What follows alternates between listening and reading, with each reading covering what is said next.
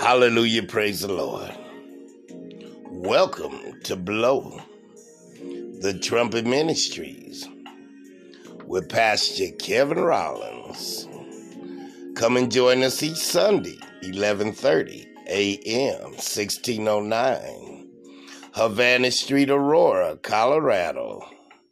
80010 in the Village Exchange Center building. Well, praise the Lord. Hallelujah. How's everybody today? I hope that you are blessed. I hope you take heed to this message, which is entitled Deceivableness of Unrighteousness.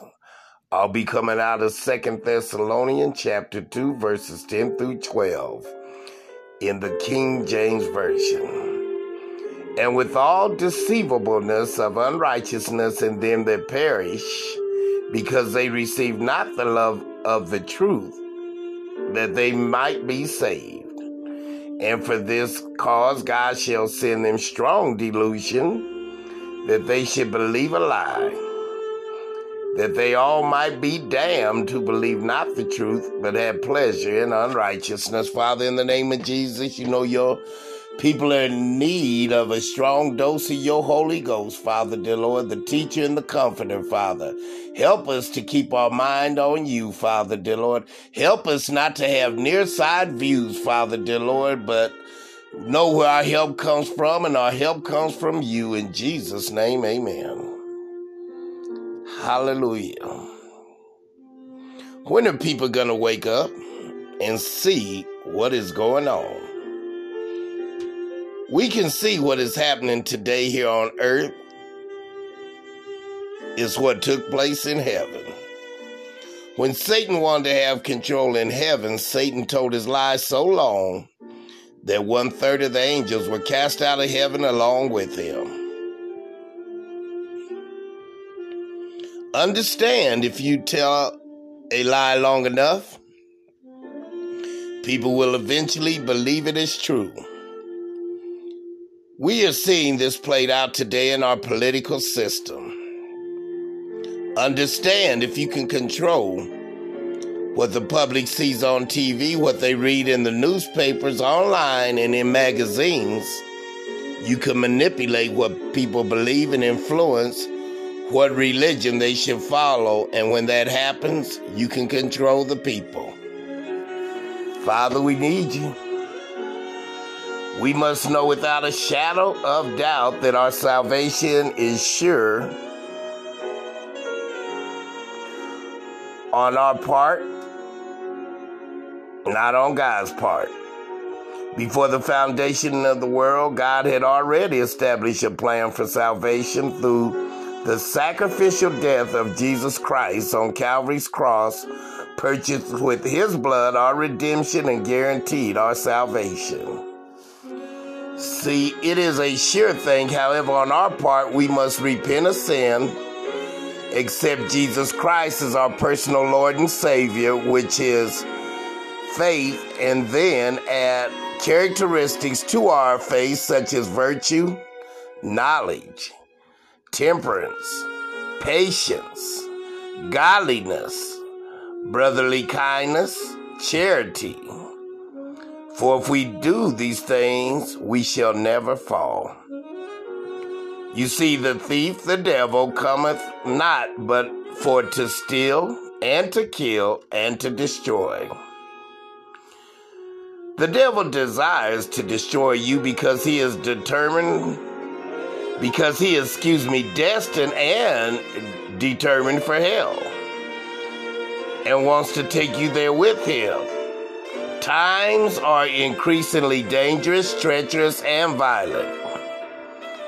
I truly believe we are seeing exactly what Jesus warned us about as a sign of the times when he stated, As it was in the days of Noah, shall it be in the days of the coming of the Son of Man. Are we equipped to stand in difficult times? We cannot do it without unity.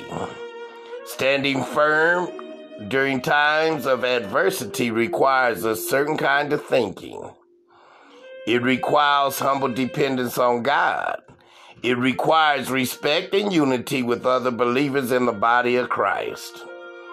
It requires an active, passionate pursuit of the right goals in life. Before God created anything, He knew that man would fall to sin and that He had to either let us all perish, not create us, or have a plan. God chose to have a plan. And that plan was, hallelujah, thank you, Lord Jesus. Jesus Christ, who would come to this earth and save us through his blood. It was predestined that Christ would die for us.